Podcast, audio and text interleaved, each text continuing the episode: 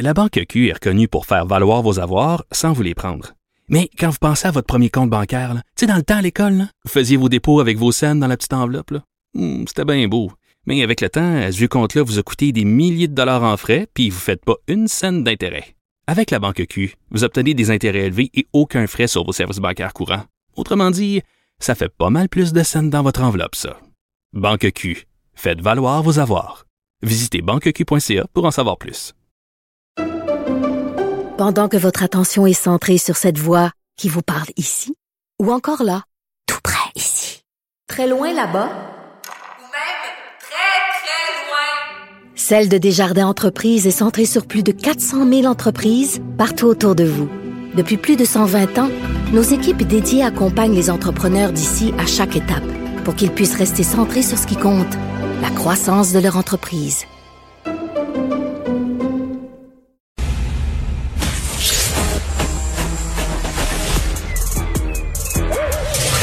Mathieu Bocoté. Il représente un segment très important de l'opinion publique. Richard Martineau. Tu vis sur quelle planète? La rencontre. Je regarde ça et là, je me dis, mais c'est de la comédie. C'est hallucinant. La rencontre. Bocoté. Martineau. Alors Mathieu, on sait que tu animes une émission de débat en France. Tu participes aussi à beaucoup d'émissions de débat là-bas. Et là, tu rêves aujourd'hui dans ta chronique euh, qui euh, paraît dans le journal, tu rêves d'une euh, d'une émission, d'une véritable émission de débat ici euh, euh, au Québec. Il y, a, il y, a, quand même la joute où les gens chicanent quand même. Là. Et puis la joute et RDI, l'équivalent de la joute aussi. là. Ben, je le mentionne dans le texte. C'est-à-dire, on a des émissions d'analyse politique où il y a des gens de différentes tendances qui s'affrontent. Ça, c'est très bien. La part manquante, je crois, de notre espace public, ce serait, on se souvient de la bande des, la bande des six, je crois, si je me trompe pas, euh, qui était, bon, dans les années 80, une émission d'actualité culturelle. Je pense qu'on aurait besoin d'une émission, non pas pour mordre sur l'actualité quotidienne, mais une hebdo d'une heure. Je dirais en France, il y en a des tonnes, mais on va commencer par la base chez nous euh, où on rassemblerait des gens, et toujours la même bande, j'insiste pas toujours des gens différents, mais des gens qui représentent différents courants de pensée, qui seraient capables d'aborder des questions pas liées à la politique directement, genre la loi ci, la loi sol, le financement de ci, le financement de ça, mais des enjeux de fond qui traversent notre société, qui sont trop souvent abordés sur le mode du consensus obligatoire, du consensus artificiel, et qu'il nous serait possible d'aborder justement euh, avec une diversité de points de vue, puis pour réapprendre aux Québécois qu'il y a sur toutes les grandes questions de société plusieurs points de vue possibles, qu'il y a dans notre espace public, donc que l'art de la conversation, c'est pas seulement privé, ça doit être au cœur de la cité. C'est pour ça que j'essayais d'imaginer à quoi pourrait ressembler une émission comme ça chez nous, tout en sachant qu'il faut commencer quelque part. Donc, les émissions politiques, on en a, ça, il n'y a pas de doute là-dessus, mais c'est la prochaine étape qu'il faudrait faire. Et je pense que de ce point de vue, ça nous ferait du bien aux muscles démocratiques que de le travailler de temps en temps par une émission, finalement, à la française, il faut bien le dire, parce que s'il y a une chose que les Français ont qu'on n'a pas, c'est le sens du débat, de la conversation, ils placent ça au cœur de la vie publique, ils placent ça au cœur de toutes les réflexions. Ils ont compris une chose, en fait, c'est que l'actualité, ou à tout le moins les thèmes de fond, ne se présentent pas à nous sous un seul point de vue. Et l'avantage de rassembler des gens de différentes tendances autour d'une table, qui sont capables de se parler sans se détester, euh, parce qu'on est au Québec, ce serait quand même plus cordial que dans une émission française, eh c'est la possibilité de réapprendre à voir le monde à travers différents points de vue, différentes perspectives, différents angles. Mais Mathieu, tu sais que la France a une longue tradition de ça. Là. Tu sais, on peut pas appliquer la grille française au Québec. Puis au Québec, on est une petite société. Et là, euh, Ouais. quand je dis petit, c'est vraiment par taille. On est une petite société. Tout le monde connaît tout le monde presque. Euh, dans une petite société, euh, les gens n'aiment pas chicaner. Ben, tu as tout à fait raison, c'est pour ça que j'ai pas proposé qu'on crée 150 émissions d'un coup. Hein.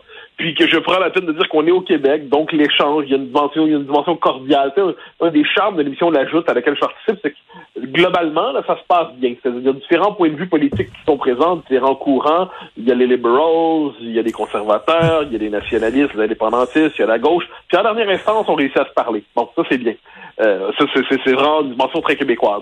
Je pense qu'on pourrait reproduire la chose, mais avec des émissions, on aurait plus de temps aussi. J'entends par là que aujourd'hui, un ou deux thèmes ou trois thèmes, et là, chacun a le temps de se préparer. Chacun peut véritablement mener son boulot, clairement.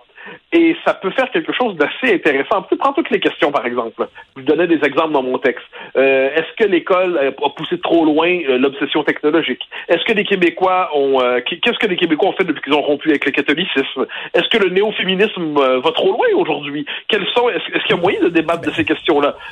bon, et là, on pourrait... Je donne des exemples. Mais, mais, Mathieu, Mathieu deux, deux exemples. Un, dans le cadre des francs-tireurs, on faisait de temps en temps des, débats. Et deux, j'ai, j'ai co-créé, moi, une émission de débat euh, qui a été diffusé à Télé-Québec avec Marie-France Bezot. On l'a créé ensemble, qui s'appelait Il va y avoir du sport.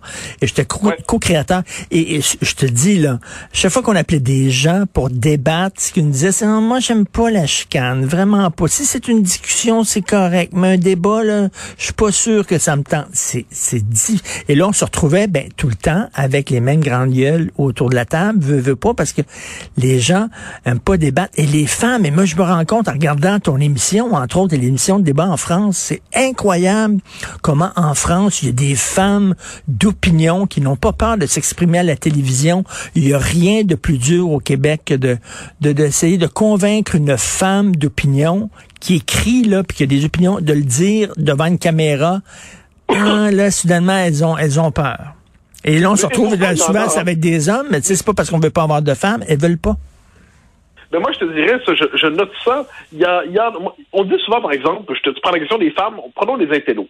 On dit souvent, il n'y a pas d'intellos au Québec. Combien de fois je me suis fait dire par des gens qui sont de bonne foi, vous êtes pas mal seul, monsieur Côté, hein, vous êtes pas mal seul avec ces idées-là.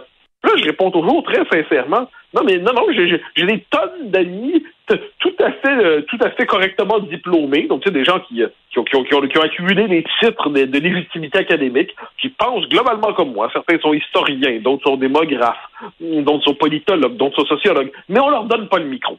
Ben, je pense que l'avantage d'un truc comme ça, c'est que rassembler, on pourrait rassembler justement des gens qui sont aptes à la culture du débat, qui ont la culture du débat, mais qui ne sont pas intégrés dans l'espace public parce qu'ils ne sont pas déjà connus. Ah, c'est le, problème, c'est-à-dire, vu qu'ils ne sont pas déjà connus, on se dit qu'ils ne sont pas connus, donc on les invitera pas.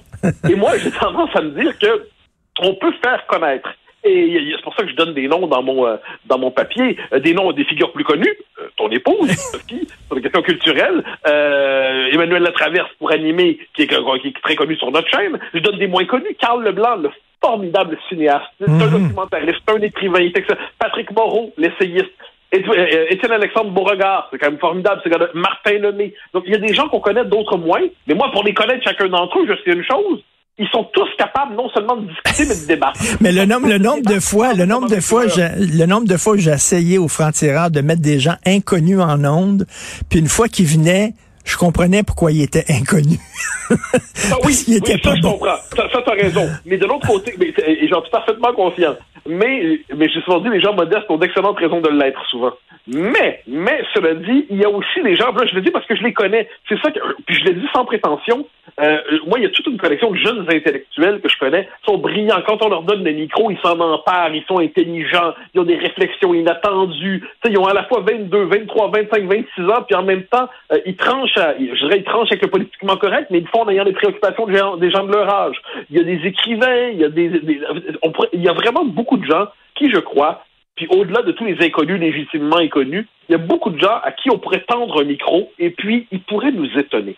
Ils pourraient nous étonner. Puis je crois que c'est le. Pour moi, c'est ça. Là-dessus, je, je, je, parle de ma méthode. J'ai une certaine visibilité dans l'espace public, euh, bon, de, manière ou de l'autre. J'ai toujours considéré que c'est un de mes devoirs d'essayer de repérer, par exemple, les jeunes intellectuels pour essayer de leur tendre un micro une première fois. Venez-vous-en. On va essayer quelque chose. Je les vois monter, je les vois travailler, pour leur premier texte ou puis quelquefois je vois qu'ils pourraient écrire, je les incite à écrire, et puis là je leur dis venez à mon émission, venez à mon émission et puis je vais faire, on va faire un entretien sur mon blog. Vous n'êtes pas connu, c'est pas grave, on va vous faire connaître. Puis je pense que c'est le privilège des gens qui ont un peu de notoriété, de, de visibilité publique, eh bien ils doivent faire bon usage de ce privilège pour en faire profiter ceux qui ont du talent, mais qui n'ont pas nécessairement le coup de pouce qu'il faut pour rejoindre l'espace public, alors qu'ils y auraient leur place. Au Québec, on parle beaucoup de diversité, diversité sexuelle, diversité raciale, diversité bon mazan. Diversité d'opinion, on a de la difficulté avec ça. Oui, bien évidemment, parce qu'on a le consensus obligatoire toujours. On était tous catholiques ben avant 60 de manière un peu... Euh, et là, ben, ensuite, on a tous été souverainistes. Bon, ça, c'était pas si mal. Mais, mais, bon, ensuite, aujourd'hui, on est tous dans la diversité obligatoire et tout ça. Et moi, je me dis, il y a quand même quelques questions qui mériteraient euh, justement d'être abordées autrement. Je dis même, il faudrait autour de cette table, il nous faudrait un woke parlable. Ah, ah, ils sont durs à trouver, j'en conviens. J'en conviens. Mais euh, bon, statistiquement, il doit bien en avoir un. C'est pour ça que je donne à la blague l'exemple de Judith Lucier, euh, que je connais, qui est une fille euh, intelligente. Bon, c'est pas c'est pas mon c'est pas mon univers. Comme je dis, je pense qu'elle habite un monde parallèle, mais elle a toujours conservé un canal de communication avec le nôtre. C'est quand même c'est- assez rare dans cette famille de pensée. Donc il nous faudrait un woke parlable. Ça serait très bien. J'ai pas envie là, que- il y a, à Radio-Canada, il y a déjà des tables où il y a huit woke pour sept places. Puis de temps en temps, on invite le token conservateur pour dire bon, on a notre quota d'invités qui pensent différemment. Mais- Là, on mais- jouerait autrement. Mais moi, il y a quelque chose qui me frustre ces temps-ci, là, c'est que souvent, là, euh, t'entends souvent à Radio-Canada, entre autres, là, pas seulement à viser eux autres, mais tu sais, où si t'as as quatre personnes qui ont exactement la même la même vision des choses, ok, quatre personnes à gauche, quatre woke, etc. Mais quand quand tu veux faire un débat quand tu veux, mettons, euh, qu'un quelqu'un plus conservateur, plus à droite s'exprime, il faut nécessairement qu'il soit avec quelqu'un qui est à gauche. Tu comprends? Quelqu'un à gauche n'a pas besoin d'être avec quelqu'un à droite pour s'exprimer. Mais quand on met quelqu'un de droite, il faut qu'il y ait l'équivalent de gauche pour qu'il puisse s'exprimer. Pourquoi? Et moi, je suis rendu en disant, ben regarde, ils sont partout, les gens de gauche. Les woke, ils sont partout. Je leur donnerai pas la parole. Ils l'ont déjà. Moi, je fais un show qui est vraiment, là, franchement conservateur. Puis regarde, je, ne m'en gêne pas. Non, mais tu as tout à fait raison. Je, veux dire, je suis absolument d'accord. Ça, j'ai souvent dit que les, les progressistes s'invitent entre eux, puis nous, on s'est obligé de les inviter pour se légitimer Ben oui. même quelquefois. Mais, mais moi, en avoir un, ça me dérange pas, disons ça comme ça. Mais, mais tu as absolument raison sur le fond des choses. Euh, Arad Khan, quand il invite euh, un méchant, ils sont obligés de l'équilibrer avec trois gentils, alors que de, alors quand ils sont entre eux, dans leur univers mental, ben c'est des progressistes interchangeables. Et puis à l'intérieur du dogme, ils ont leurs nuances. Je pense qu'ils placent pas la virgule à la même phrase à l'intérieur du, du, du catéchisme, mais sur le fond des choses, ils pensent à peu près la même chose. Mais ça, tu as tout à fait raison. Je fais la même observation et ça me rend fou chaque fois. Et en terminant, écoute le mythe qui veut que en France, les gens peuvent s'obstiner puis s'arracher les cheveux en ondes, puis après ça, on prend un pot ensemble. Toi, est-ce que tu le vis là, concrètement? Ah oui, oui, il est vrai. ben, Moi, j'ai le privilège d'être sur une émission. euh, bon, j'ai ma propre émission, puis ensuite j'ai l'autre euh, face à l'info où euh, on est sur le mode justement d'une bande qui s'entend bien. Et ça, c'est formidable. Euh, il y a d'autres émissions auxquelles j'ai participé avec le, euh, au fil du temps où, euh, où on était beaucoup plus en désaccord. Puis, pour vrai, il y a des amitiés qui se sont nouées à l'extérieur du plateau avec des gens avec qui j'étais en désaccord profond. Parce que je t'ai entendu, je t'ai déjà entendu, excuse-moi, à réplique, l'émission à France Culture, avec Alain Finkielkraut te pogner vraiment solide avec quelqu'un sur le multiculturalisme, je crois. Est-ce que tu es allé prendre un verre après, parce que ça avait l'air, la chicane avait l'air vraiment pogné, là? Pas, pas cette fois-là. Pas cette fois-là. mais c'est déjà arrivé. C'est déjà arrivé. Mais ça, c'est le plaisir de l'échange. Je, je, je recevais. En fait, je te dirais, il y a quelquefois, c'est une question d'affinité. Et heureusement, les gens ne sont pas que leurs idées. Les gens ne sont pas que leurs doctrines. Et il est possible, quelquefois, de nouer, de nouer des relations avec des gens qui font pas les mêmes prières que nous. C'est quand même pas mal. À tout le moins, on va espérer que c'est encore possible. Il me semble que c'était pas, c'était plus possible avant. C'était plus facile sûr. avant. Il- Mais, mais- mais oui, non mais c'est ça, c'est la culture, c'est le tempérament ça. Quand la culture est présente, c'est-à-dire t'as beau, t'es de gauche, de droite, t'es de droite, je suis de gauche, qu'importe, eh bien, on a quand même des références en commun littéraires, philosophiques, historiques, euh, cinématographiques. Quand on a seulement en, euh, en, objet de discussion de l'idéologie, ben, il n'y a plus d'espace possible de, de rigolade, il n'est plus possible de parler au-delà de ce qui nous divise. La culture était capable de féconder des amitiés profondes au-delà des désaccords idéologiques. Mais quand on n'a plus qu'une idéologie entre nous, ben, on n'a plus rien entre nous. Ben oui, regarde euh, Sartre et Camus, hein, ils étaient ben ben chum, puis quand les politiques, euh, quand la politique est arrivée, pouf, ça a eu raison de leur amitié. Merci beaucoup, Mathieu Boccoté. On se reparle demain.